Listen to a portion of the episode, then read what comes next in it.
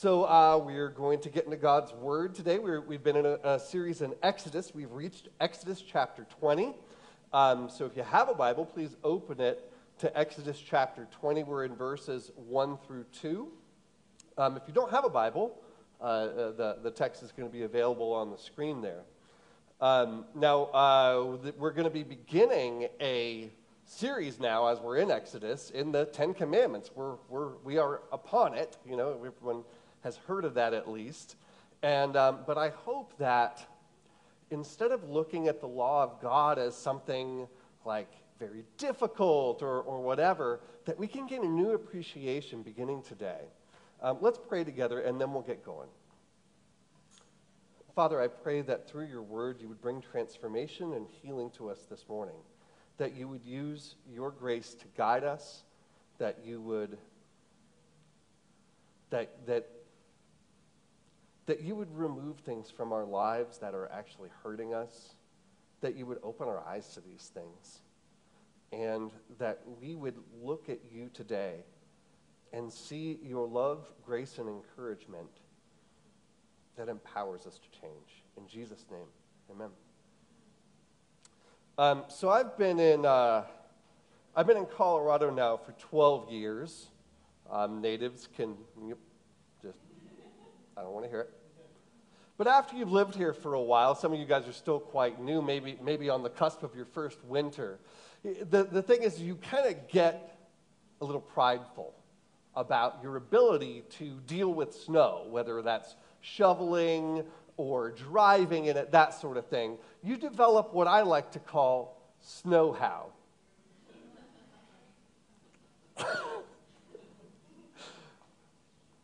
Yeah, there's like six more dad jokes in this sermon. You're going to have to just take them.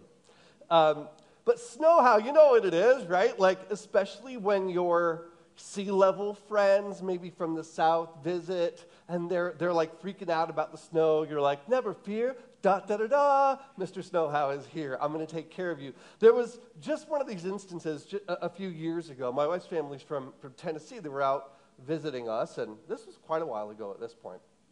But my niece, uh, who's from, you know, it never snows in Nashville, uh, wanted to go sledding. Now, this was a time of year when at Denver level there was, there was no snow. And so we said, all right, well, let, let's go up to uh, Mountain Pass where we know there's reliably snow and you can kind of kind of sled. And so we get up there, and it's very snowy. And getting to this little area where kids could sled, first of all, the wind was like rip roaring. And the, the snow was like that soft snow, like up to your mid calf. And, and you know, the, our kids were real little at the time, so like, carry me. And so I'm like carrying two kids. I've got a sled slung over my shoulder. All the parents were doing this. And not to mention, we had people from sea level who are like uh, suddenly up at 8,000 feet, like just like every few feet. Okay, I need a rest. Like it took forever just to get to the stupid place they could sled, and they had fun, but I could tell the fun was starting to wear off. And I said to myself, you know, the, this little road leads up to the sledding area, but it was pretty buried. But I had snow how. And I also had a four wheel drive SUV with snow tires. And so I said, I'm going to go, I'm going to, while no one's looking, I'm going to go get it. I'm going to come back. I'm going to pull right up. And so all these people who are dreading the trek back are going to look at me with, and like I'm going to have a halo of glory and I'm going to get a cool nickname like the Highlander. You know?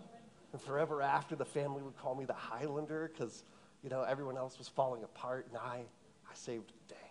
So I thought this was going to be a good plan, and I, I, I, I head, I head for this, this little, this pretty small road, and you know, I knew I, I, had to pick up some momentum because it was, it was a bit uphill, and I immediately got stuck in the snowdrift on the right side of the road. Didn't have a snow shovel with me. Desperately dug out, hoping no one was watching. And then I, when I was, I was dug out enough, I, I, I pull out of the snowdrift and like I, I, I hit it going up the road and I immediately go on the ditch on the other side of the road because I just didn't have traction. And so I'm like, okay, this is no problem. Reverse, reverse, reverse, rocking, forward, back. And I, I get out of the ditch and I go right back in the snowdrift. And then back to the ditch.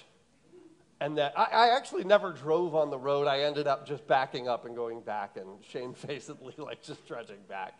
I never got that cool nickname. But you know, the, the path of discipleship, the path of walking in where God actually calls us to walk is like that. There's a road and there's a mistake on either side. There's a snowdrift and there's a ditch. And really, the whole trick of walking as a Christian disciple is staying on the road.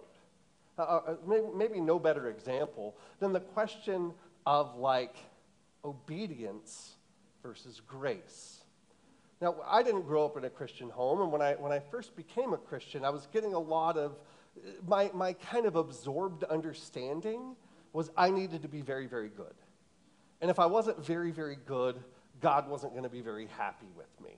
That, I, that, that life is essentially an audition for the afterlife, you know, and I'm, I'm proving I'm worthy.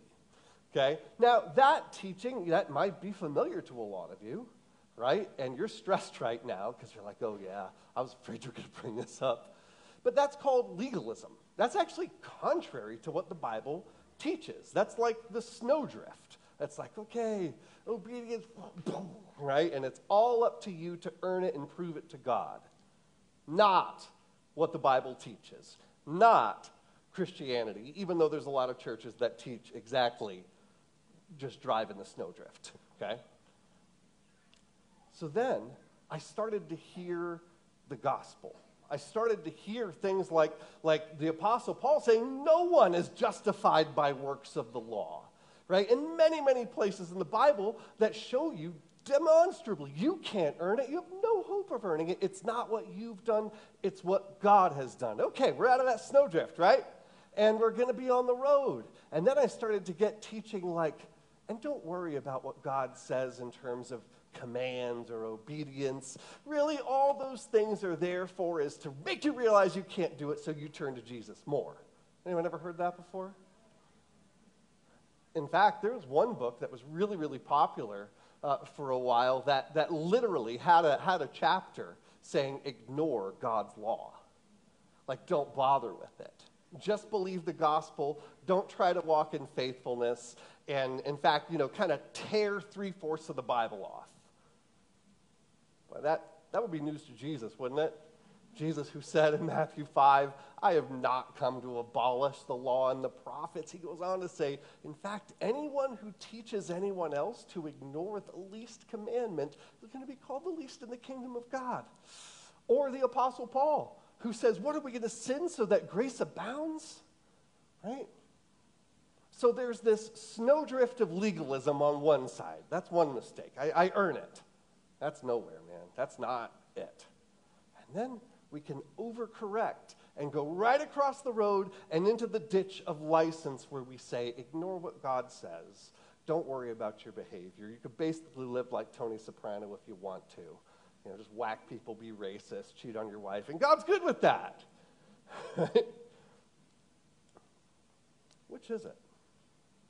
Like, how do we stay on the path? How do we avoid the snowdrift of legalism on one side and the ditch of license or cheap grace on the other. Like, is it that we need a little of both? Right? Like, it's grace, but not totally. like, it's grace, but you also have to earn it? Is it, is it a little obedience and a little grace? Is that it?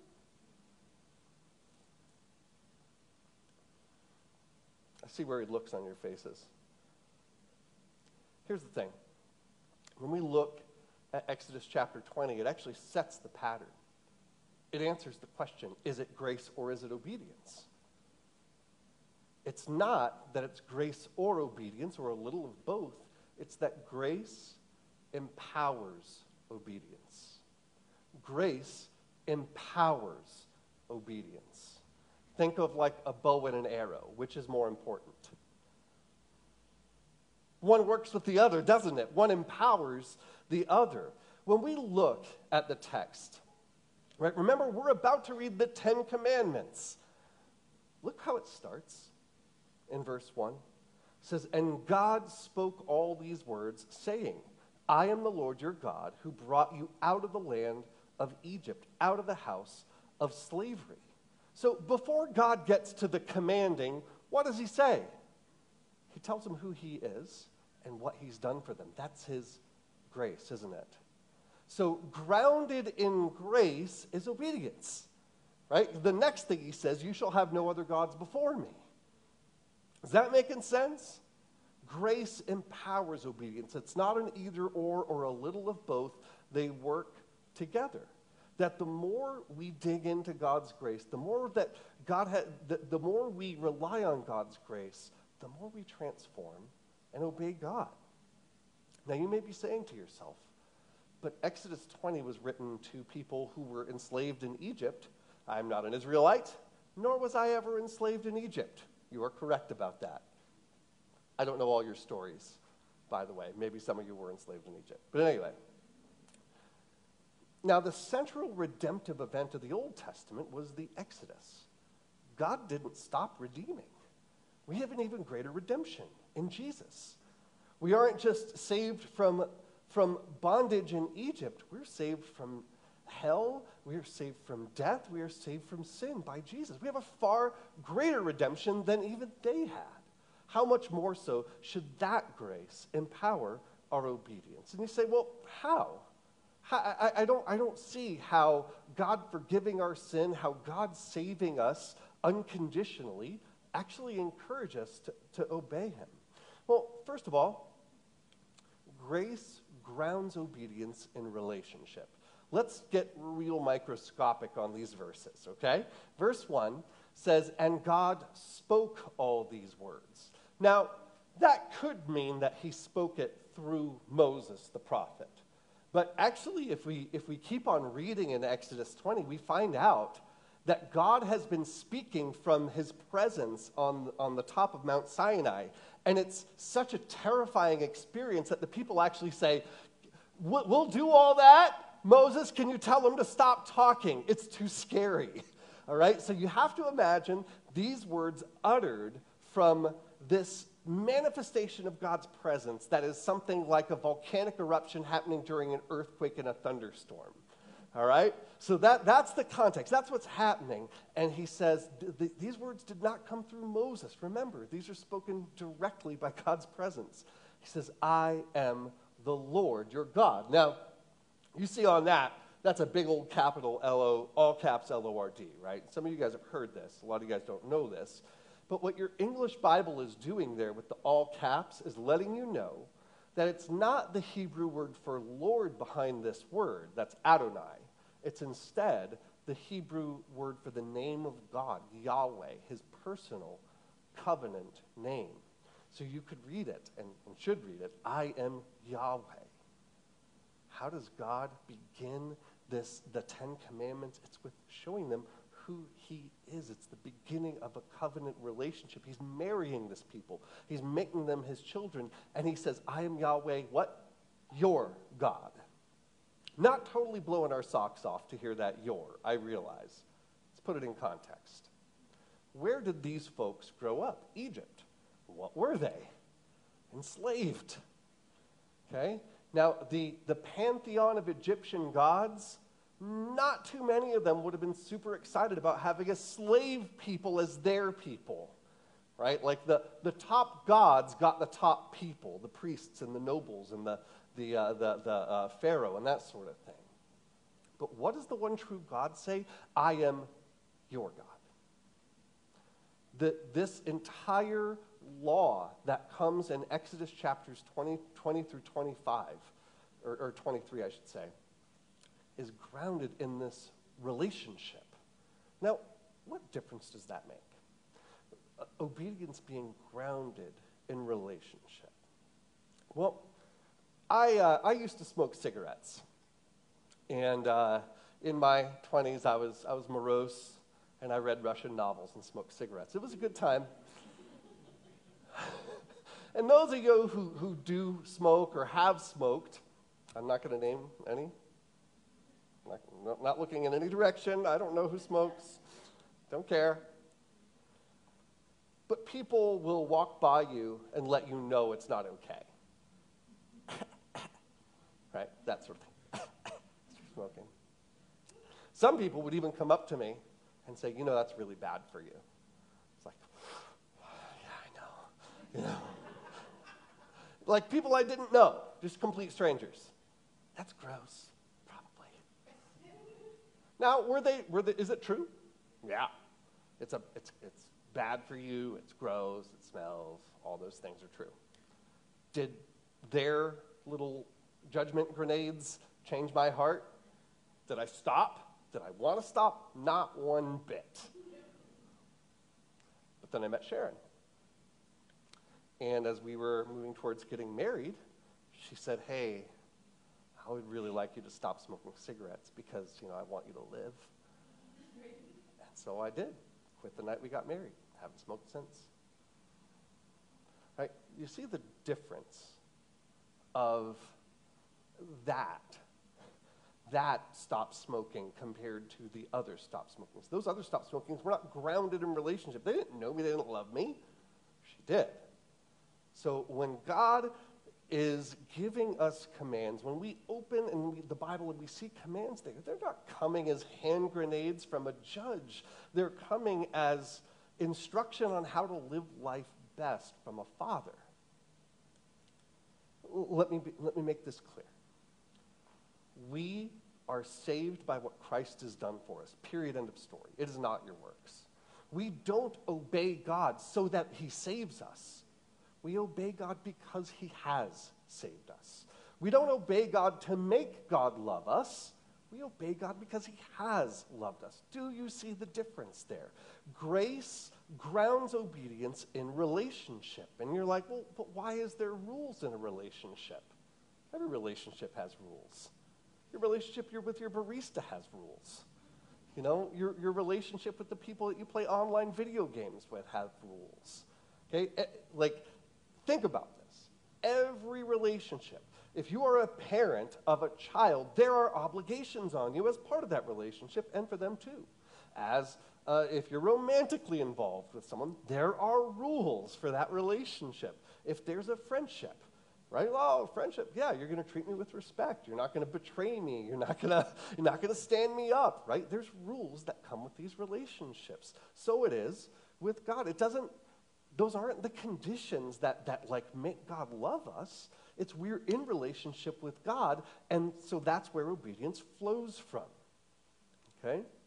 In fact, if, if God were just like, do whatever the heck you want, like if, you, if there's a parent who tells their kid, yeah, do whatever you want, don't go to school, go to school, whatever. You want to eat that, you want to hit the liquor cabinet, get in the car with those shady dudes, yeah, cool. Right? What kind of parent is that? A terrible parent. There was an Onion article that said, that said cool dad, actually horrible parent. they nailed it. So grace, it grounds obedience in relationship. And you may say, well, that's good. That's good. It take, takes the, that, that actually like makes some sense. But I try to obey God, and I don't do so hot at it right? Like, like I don't make it past 9:30 before I really blow it, and that's when I get up at 8:45. Okay. Here's the thing: grace not only grounds obedience in relationship, but it enables obedience. It enables obedience.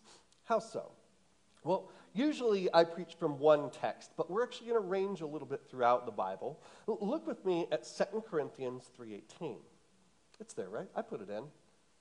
Totally did. There we go. It says, And we all, with unveiled face, beholding the glory of the Lord, are being transformed into the same image from one degree of glory to another. For this comes from the Lord who is the Spirit. So, how does God's grace enable obedience? Well, the Holy Spirit. When, we are connected in covenant with God, there's a new presence in our life that exerts influence, a transforming, renewing influence over us, the Holy Spirit. Now, a, lot of time, like, you know, we think, oh, well, Holy Spirit, that's when you like fall on the ground or whatever. That maybe, maybe the Holy Spirit could make people fall on the ground, but you know what the Holy Spirit always does? Makes you holy. Right? That's the true mark of a revival, a spirit filled revival, is if people repent. It is, after all, the Holy Spirit, right? And it's not that God is saying, hey, go clean yourself up. You're given help by God's presence in your life. And, and, and you see what the Holy Spirit does. It, it's even more explicit in Colossians 3.10. It says, you have put on the new self, which is being renewed in knowledge after the image of its creator. You notice those divine passives, it's being, re- divine passives, I should say, it's being renewed. Who's doing the renewing? God is, right? God's grace is transformative to us. The presence of the Holy Spirit, God's hand in our life, is actually transforming us. It's kind of like um, if, you, if, let's say you haven't eaten for two weeks, right? Like, like no calories. Uh, does that mean you're dead? Doctors, are you dead if you don't eat for two weeks? Can you survive? It's three weeks, Emily? Okay, good to know. two weeks, you're not feeling well, though. Yeah? Okay. So you haven't eaten for two weeks, totally calorie deficient, right? Organs are eating themselves. That doesn't happen, but I'm making things up. It's not important unless you're stranded somewhere and don't have food. My organs are eating themselves. Matt said so. Anyway. I say to you, in that state, totally calorie deficient, get up, run a mile. Can you do it? No, right? It's not happening. Like some of you right now are like, hey, yeah, I'm, I, I ate this morning. I'm not running. But if you absolutely had to, right? Like at least walk a mile. Right? If you have the food, if you are nourished, you can do that. It empowers you. Does that make sense? In the same way, that, that's how God's grace works as well. If we are totally like ignoring the means of grace, if we are totally disengaged from God and we're like, why can't I obey God? Well, I'm, I'm falling apart morally. I'm struggling even more with this. Well, God gave us, like I said earlier, He gave us grace that enables us. He gave us the means of grace. He gave us His Word, right? Listening to a sermon, reading the scripture, discussing the scripture, or what have you. That, that's, there's a reason. There's a reason we have so much emphasis on the Bible at this church. It's because it's one of the means of grace. It's not just information, right? But that, that when, when the Holy Spirit applies God's word to us, it's transformation. one of the best things I learned in seminary a sermon is not an informational event, it's a transformational event. So even if you're hating this sermon, as long as it is from the, the, the, Bible and the Holy Spirit is using you, you stand up changed. God is working in us through it. But also, sacrament, the Lord's table that we're going to take later, baptism, right? Uh, church fellowship, service to one another. These are all these are all ways that God fuels us up with grace so that we have the power to obey. So, like, you know, uh, if, you, if you're like, oh, I'm aware that this person over here in my church, they're not living such a godly life, what do you do about it? Right? Uh, may, maybe it's time to, uh, you could have a conversation and exhort someone, sure. But like hitting someone with the guilt hammer, that is not the road of change. That is not how God does it. Instead, it's through the renewal of the Holy Spirit. It's by God's grace. It actually enables obedience. But you know, the thing is, is no matter, no matter on this side of heaven, we're never going to obey God totally. Okay? Like the holiest person outside of Jesus who's ever walked the earth, I don't know who that would be, like that person is still a sinner that person still needs God's grace. We never stop needing God's grace, right? Grace not only grounds obedience in relationship and it enables it, but it also encourages obedience. It encourages obedience.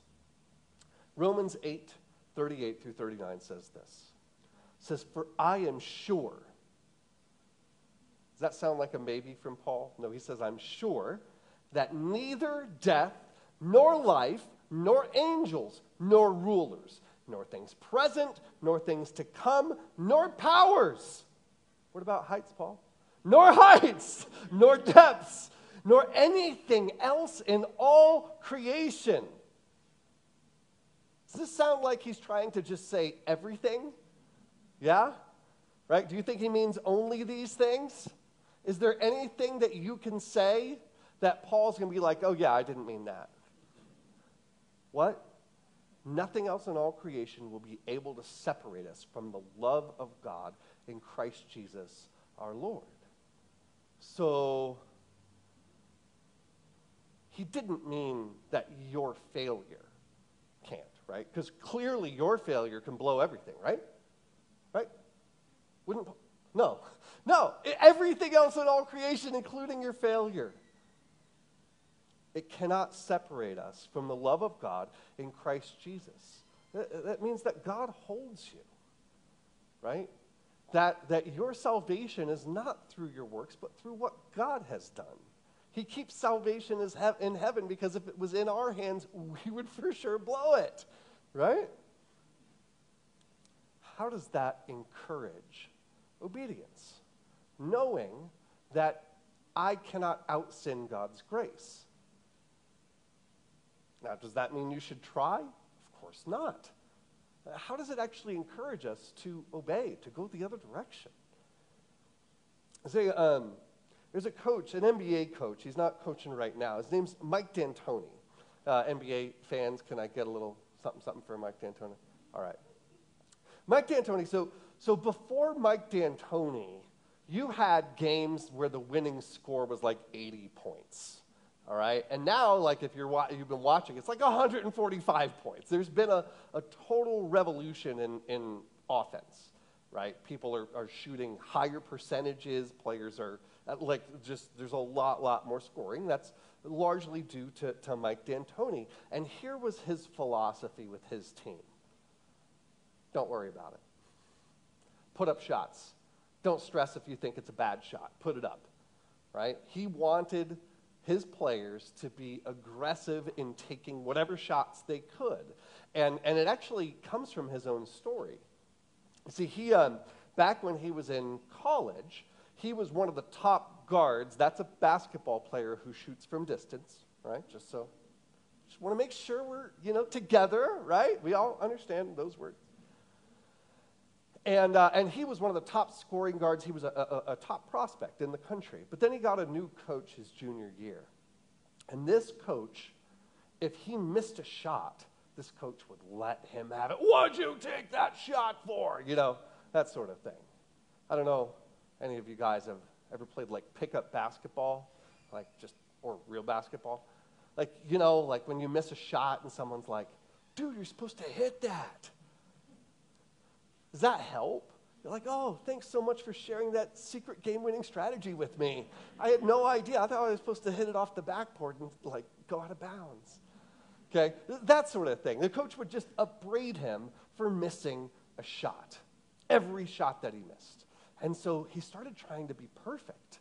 And, and he, would, he would say, okay, well, I'm going to pass up this shot because maybe there can be a better shot. By the time he was a senior, he was attempting one or two shots per game which isn't much. Right? And he failed in the NBA, right, because he didn't have an offensive game. And so he went over to Italy. And his coach in Italy sat him down the first day and he said, Look, Mike, you're my point guard, period. I don't care if you're stinking up the joint, having an off night, you're staying in the game. He says, In fact, I saw, I saw that your shot attempts declined in, in college trying to be too perfect. I want you to attempt at least 12 shots a game. Says, let me be clear. If you go two for 18, that's not a good percentage, by the way. I'm fine. We're good. If you go 10 for 11, we have a problem. You know why? You didn't try 12 shots. Okay? And so, under that, when he takes the consequences away, and he says, No matter what, you're in there. I want you to take them. I want you to miss them.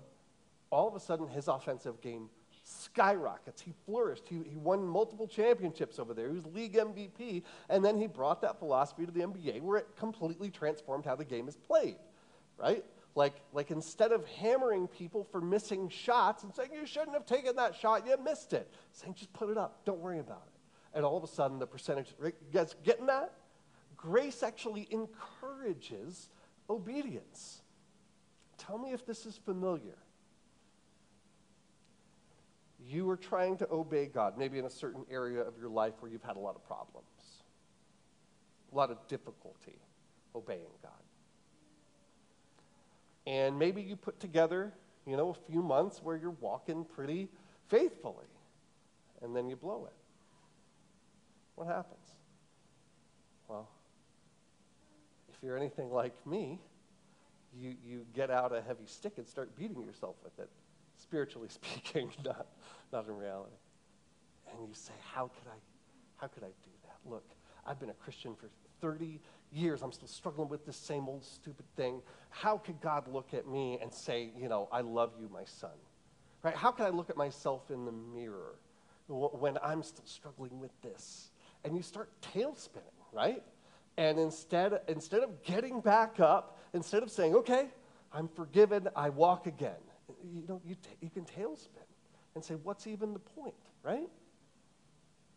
Like those heavy consequences don't help you to obey. They don't help you to walk in faithfulness, do they? Instead, grace encourages obedience to say, yeah, you know what? I just I just blew it in a big way. I was I completely judged that person. I did not look at them with the eyes of Jesus. I acted fully out of greed in this situation, right? I, I lost my temper on someone and, and I just, I walked unfaithfully. Whatever it is. It's to say, even in that moment, the moment that you fail to say, God still delights in me, I am still saved. Right? I don't need to go to the doghouse for a while before I come and engage with Jesus again. I don't have to avoid church and God's people. I don't have to avoid the table, right? Just because I sinned. Grace encourages obedience. So instead of grace and obedience being in conflict with one another, grace actually empowers obedience. It grounds it in relationship, it enables it, and it encourages obedience. It's kind of like um, I used to, uh, Sharon and I used to work uh, at a group home. That was, that was one of my, my uh, jobs after doing music before being a pastor. And it was a group home for at risk youth. And it was through the YMCA, so we had like a free YMCA membership. Summertime in Middle Tennessee, you, you go to the pool, is what you did. You went to the Y and you swam, right? Um, and there was one kid, John, who I noticed the other kids would like go to the deep end and swim around and stuff like that. He would just kind of hang out at the shallow end. He was 13, six foot, 210. and I went up to him, I was like, hey, John, uh, I noticed you're not like going to the deep end with the other guys. Um, do you know how to swim? He was like, no, no one ever taught me, right? And so I said, young man, like to swim? He said, yes. I said, well, I make a promise to you. I used to be on swim team, so I know what I'm doing, kind of. I said, before this summer is over, you will swim to the deep end, alone and by yourself. He's like, I don't, I don't think I could do that. I was like, it's okay. I'll, I'll, train you. Like, we'll get there bit by bit. And so we start training, right? Like, I'm having him practice strokes just in the shallow end, and he's going at it, like, for real. And, and so, so, you know, we, we're kind of getting towards where he has to try because he could do it well enough. He's like, but I'm afraid to go where I can't touch. Right? That, that was the thing that was really holding him back. I said, well, well, listen, you know, I used to like be on swim team and whatnot. I'm going to go with you. And when we hit the deep end, I am literally going to swim under you. I'm going to swim at the bottom of the pool and look up at you. Okay? You're going to see me down there giving you the thumbs up. And, and if I see you're in trouble, I'm going to save you. I had no idea how I was going to do that. It was a total lie. I had no plan. Uh, you know, 210. Like, what am I going to do? But he didn't know that. And so the day comes, right? It was, it was seriously like Rocky's final fight or something. And so he gets in and he starts going, and I'm just kind of walking next to him, and then we, we hit where we can no longer touch. And so I, I go, I go, I swim under him, and I'm like, you know, looking up at him, and he's looking down at me. I could see he's starting to get really nervous. But it was enough for him to get all the way to the other end. And when that boy touched the other end, you would have thought he had swum the English Channel. Like, but he was smiling from ear to ear, and he could swim just fine after that. Forgive me for putting myself in the place of God's grace in that illustration. but that's the idea, right? That God's grace, that grace actually empowers our obedience, our ability to walk faithfully. God doesn't just command us to obey, He empowers us by His grace. Our job is to avoid that drift of, of legalism and the ditch of license of saying, let's forget God's commands and instead to walk in obedience to God by His grace. Please pray with me. God, you are gracious to us. You forgive us. You love us. You pursue after us. God, I, I pray just through the, the humble things that we have on hand, these means of grace that you've given us, your word, worship, prayer, fellowship, the sacrament, that you would be with your people and that you would transform us into a people who want to do what you say is good, that you would change our desires through your grace and through your Holy Spirit that we could walk in faithfulness. In Jesus' name, amen.